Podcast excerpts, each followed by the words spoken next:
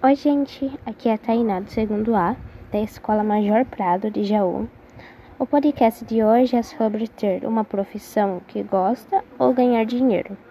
Sobre isso, temos que pensar na importância que a gente dá para o dinheiro e pensar se só o dinheiro vai te fazer bem ou até mesmo feliz. No meu caso, eu não acredito que eu seria tipo, dinheiro é muito bom Todo mundo precisa de dinheiro, mas eu não sei se eu conseguiria viver só por conta do dinheiro e não fazendo alguma coisa que eu goste, que eu ia me satisfazer fazendo minha profissão. Nesse caso, é obviamente que se tivesse os dois ia ser perfeito, mas nem tudo no mundo de hoje a gente consegue os dois. Então, no meu caso, eu ia escolher minha profissão e ia batalhar para conseguir meu dinheiro. Aos poucos eu ia chegar lá.